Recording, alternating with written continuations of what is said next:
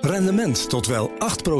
Ontdek Unity. Wij bieden koppelbare werk, kantoor en opslagruimtes die staan voor duurzaamheid, kwaliteit en veelzijdigheid. Sluit je aan bij Unity, waar alle ruimte is voor creativiteit, lef en rendement. Kijk voor meer informatie op unity-units.nl.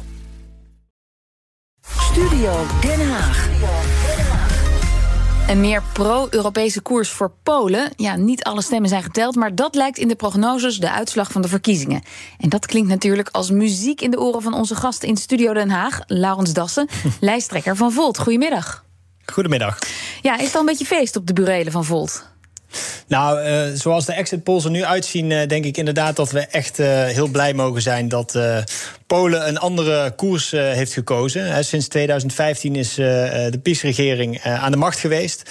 En daarin hebben zij een sterk anti-migratiebeleid. Het recht op abortus hebben ze beperkt. ze hebben de rechtsstaat hebben ze uitgekleed. De persvrijheid is aangetast. Kortom, hele slechte ontwikkelingen. En ook hebben ze natuurlijk heel, zich heel vervelend opgesteld binnen de Europese Unie. Um, dus ik ben blij dat de exit polls laten zien dat de oppositie lijkt het een meerderheid te halen. Wat er toch voor gaat zorgen dat er een ja, meer pro-Europese, democratische, rechtsstatelijke ja. regering weer in Polen terechtkomt. En dat is voor ons allemaal een, een erg belangrijk ja, feit. Want Volt heeft ook een afdeling in Polen, toch? Zeker. Dus ik heb gisteren met onze voorman nog gesproken uh, voor de Europese verkiezingen. En uh, nou, was wel mooi toen ik hem belde. Toen was hij net onderweg naar het uh, stemlokaal. en toen, toen zei hij ook van... Ja, Laurens, nu komt het even niet zo goed uit om iets meer te vertellen. Omdat hij zei, ja, ik vind het een beetje ongemakkelijk... om in deze omgeving vrij uit te kunnen praten. En ik denk alleen al dat dat aangeeft... hoe ja, belangrijk ja. deze verkiezingen voor een hoop mensen zijn. Want ja, als je niet in vrijheid daar kunt spreken... Dan, dan geeft dat al aan dat er echt een verandering moet plaatsvinden. Dus hij zei ook, ik ga met grote spanning vanavond uh, met, uh, met vrienden kijken. Uh, en ja, nou ja, ik denk dat ze nog steeds in spanning zitten, maar dat er wel een, Voorzichtig, een, een, een, voorzichtige glimlach op ja. het gezicht komt. Ja. En dat is natuurlijk ontzettend belangrijk. En ook voor onszelf. Hè. Polen ligt in de Europese Unie al jaren dwars. blokkeert beleid, is continu ruzie aan het maken. Dus ik ben blij dat daar nu een verandering gaat plaatsvinden. Maar uh, meneer Dassen, wij spraken uh, een half uurtje geleden onze Europa-verslaggever uh, Geert-Jan Haan. En die zei: ja, deze partijen zijn wel pro-Europa. Maar ook weer niet zo pro-Europa. Die willen ook vooral ook nog kijken wat allemaal goed is voor Polen. Dus, dus is het wel een overwinning voor Volt? Nou, kijk, um, uh, ik denk niet dat het een overwinning voor Volt uh, als geheel is. Als in de zin van dat er nu een regering zal zijn die, uh, net als wij, toewerken naar een federaal Europa. die meteen afstand zal doen van het veto waar we met z'n allen van af willen. maar toch is het een, denk ik, een positieve ontwikkeling. Als in de zin van dat je een regering hebt gehad in de afgelopen acht jaar. die continu de rechtsstaat heeft afgebroken, de democratie aan het afbreken was, vrouwenrechten aan het inperken was, persvrijheid aan het beknotten was. Uh, dat we nu toch wel weer een, uh, een regering krijgen die in ieder geval Europees gezind is. Uh, met Europese samenwerking. En ook de rechtsstaat en de democratie wil waarborgen. Ja, dat... En dat is natuurlijk voor ons ook belangrijk. Hè? Want op het moment dat wij in Nederland, als je een bedrijf bent en je wilt zaken doen met Polen, dan moet je er ook van uitgaan dat de rechterlijke macht die daar zit onafhankelijk is. En de afgelopen jaren heeft de PIS-regering natuurlijk steeds meer die rechterlijke macht onder druk gezet uitgekleed en daar eigen mensen neergezet. Dus daar zal ook voor de nieuwe regering een hele grote uitdaging zijn om te zorgen dat dat weer hersteld wordt. En dat zal ook wel uh, de nodige bewegingen in Polen uh, ja. Ja, brengen de komende tijd. We zijn er nog niet, zei onze Europa-verslaggever zo, zo, net. Het duurt nog wel even voordat er een nieuwe regering is. Maar we willen het met u ook graag over een andere actualiteit hebben. Of de andere actualiteit eigenlijk. De oorlog tussen Israël en Hamas. Op X, voorheen Twitter, zei u over de situatie... we moeten verdere burgerslachtoffers voorkomen... niet hun basisvoorzieningen afsluiten. Israël heeft het recht zich te verdedigen tegen de terreur van Hamas. Maar dit is niet het antwoord. Um, ja, hoe moet Israël in uw ogen dan omgaan met deze situatie? Kijk, de afgelopen week hebben we natuurlijk uh, alle verschrikkelijke beelden uh, gezien. Uh, de afslachting van jonge mensen op een muziekfestival, maar ook de burgerslachtoffers aan Palestijnse zijde. En het allerbelangrijkste wat nu moet gebeuren is zorgen dat. uh, zo snel mogelijk uh, de humanitaire hulp ook komt voor de mensen in, uh, in Gaza, die afgesloten zijn van water, mm -hmm. van voedsel, van elektriciteit. Om te zorgen dat daar ook geen verdere onnodige slachtoffers ontstaan. En dan moet er ja, daarnaast zo snel mogelijk de-escalatie plaatsvinden om te voorkomen dat er verdere burgerslachtoffers mm -hmm. gaan ontstaan. En maar u zegt natuurlijk... ja, Israël heeft het recht zich te verdedigen. het doel van Israël is Hamas elimineren. Um, ja, dat gaat niet zonder bommen. Hamas is een uh, terroristische organisatie. En uh, Israël heeft daarin het recht zich te verdedigen, maar wel proportioneel. En dat is ontzettend uh, moeilijk. Uh, juist omdat Hamas zich ook ophoudt uh, in de Gazastrook. Waar ja, ze onder de bevolking ook zijn. Dus dat maakt het ook ontzettend moeilijk. Maar ja, wat we wel met elkaar voor ogen moeten houden, is dat er op de lange termijn ook weer toch de-escalatie moet, of nu eigenlijk de-escalatie moet plaatsvinden. Mm. Om te zorgen dat we op de langere termijn ook perspectief op vrede uh, kunnen behouden. En dat is misschien op dit moment voelt dat verder weg dan ooit. Uh, en dat wil niet zeggen dat we alles op alles moeten doen om daar toch op een gegeven moment uh, naartoe te werken. Ja, um, ja en dat, dat zal ontzettend moeilijk zijn. Maar als ik kijk wat er nu wordt voorbereid, een grondoffensief, dan zit mijn zorg daar heel erg in dat dat een, alleen maar een groter bloedbad teweeg gaat brengen. Um, en, en, en daar moeten we volgens mij met z'n allen ons voor inzetten dat dat voorkomen gaat worden. Ja, en kan Europa daarin in iets betekenen? Of misschien zelfs Nederland?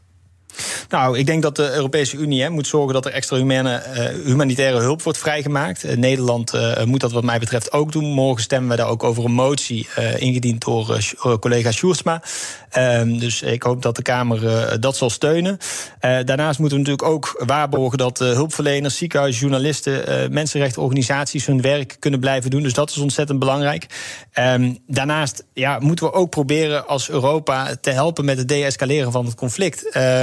Uh, om dus al onze inspanningen daarop toe te zien. En dan kun je bijvoorbeeld ook denken aan het sturen van waarnemers uh, om daar, uh, daarbij te helpen. Uh, om te zorgen dat er niet verdere burgerslachtoffers uh, gaan vallen.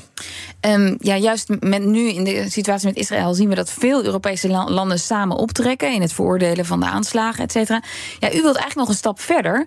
Uh, Nederland moet als lidstaat een beetje onderdeel worden van de Verenigde Staten van Europa. De samenwerking op Europees niveau moet volgens Volt anders georganiseerd worden. Ja, hoe ver gaat dat wat u betreft? Nou, wij, wij, willen toe naar een eh, effectief en daadkrachtig Europa. Eh, hè, want alle grote uitdagingen waar we met elkaar voor staan, of het nou klimaat is, digitalisering, migratie, onze eigen veiligheid, eh, daarvoor hebben we een sterk en onafhankelijk Europa nodig. En wij willen dus ook toewerken naar een Europese parlementaire democratie, een federaal Europa. En dit is onder andere het afschaffen van het vetorecht. Eh, mm -hmm. Om te zorgen dat nou, uh, Europa bestuurbaar blijft. Het, het, afschaffen van het vetorecht. Dus dat in, nu is het zo dat uh, één lidstaat een heel uh, besluitvormingsproces kan torpederen. En Precies. daar wil u vanaf. Daar willen we inderdaad van af, uh, want dat zorgt ervoor dat je efficiënter besluiten kunt nemen. Kijk, en uiteindelijk willen wij ook uh, er naartoe dat je transnationale kieslijsten krijgt, waardoor je echte Europese verkiezingen krijgt en de richting veel duidelijker wordt van welke kant politieke partijen op willen. Um, daarnaast willen we natuurlijk ook zorgen dat, uh, nou ja, wat, wat, technischer, maar het Europees Parlement recht van initiatief krijgt. Ja. Uh, en uiteindelijk, ja, onze stip op de horizon is echt een federaal Europa. Maar past dat bij een land als Nederland? Want wij hebben bijvoorbeeld onderwijs heel anders georganiseerd dan Frankrijk of zo. Uh, ja, wij, wij trappen vaak een beetje op de rem als het gaat over Europese besluitvorming. Ja, even twee dingen hierover. Hè. Um, het is natuurlijk niet zo dat wij alles op Europees niveau willen regelen. Uh, je moet altijd blijven kijken op welk niveau is het het meest efficiënt. En bijvoorbeeld als je kijkt naar het onderwijssysteem, daar zitten grote verschillen in tussen de landen. Um, dat, dat moet je niet in één keer allemaal gelijk willen trekken, want dat, dat, dat gaat gewoon niet lukken op korte termijn. Wat je wel moet doen, is bijvoorbeeld als je kijkt naar onze uh, veiligheid, mm -hmm. dan met de oorlog in Oekraïne, zijn wij volledig afhankelijk van Amerika. En uh, we hebben de discussies in Amerika de afgelopen tijd gezien.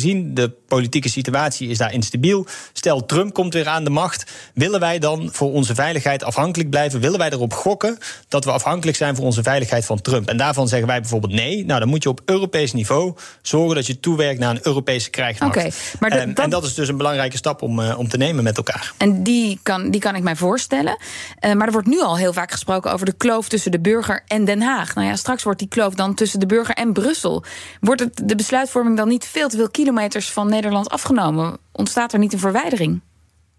Nee, dat, dat, uh, dat, dat weet ik wel zeker van niet. Kijk, een van de grootste misvattingen, uh, van, de, uh, een van de grootste misvattingen van de 21ste eeuw is dat we nationaal de grote uitdagingen als klimaat en onze veiligheid kunnen oplossen. Of migratie.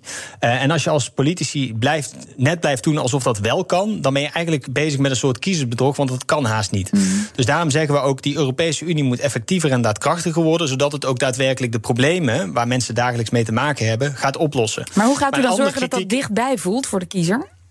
Nou, dus dat is uiteindelijk uh, ook de manier waarop je de democratie organiseert. Uh, nu zie je bijvoorbeeld bij de Europese verkiezingen dat het allemaal nationale partijen zijn die vanuit een nationaal belang naar Europa krijgen. Nou, wij willen echte Europese partijen die met elkaar bediscussiëren op welke richting gaan we met Europa toe. Mm.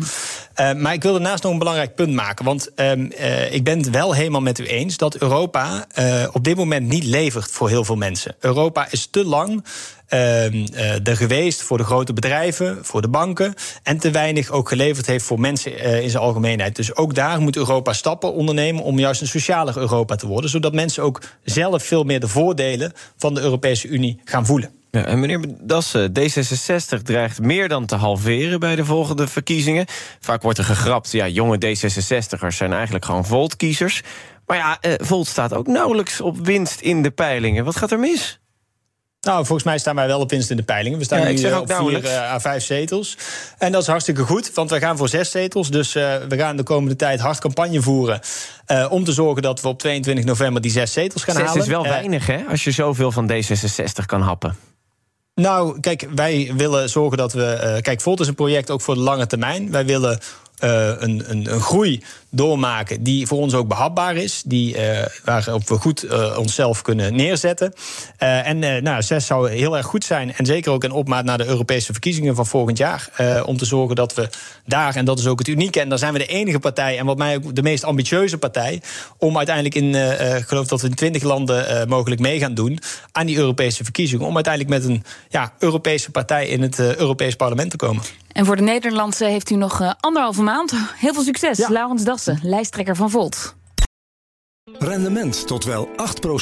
Ontdek Unity. Wij bieden koppelbare werk, kantoor en opslagruimtes die staan voor duurzaamheid, kwaliteit en veelzijdigheid. Sluit je aan bij Unity, waar alle ruimte is voor creativiteit, lef en rendement. Kijk voor meer informatie op unity-units.nl.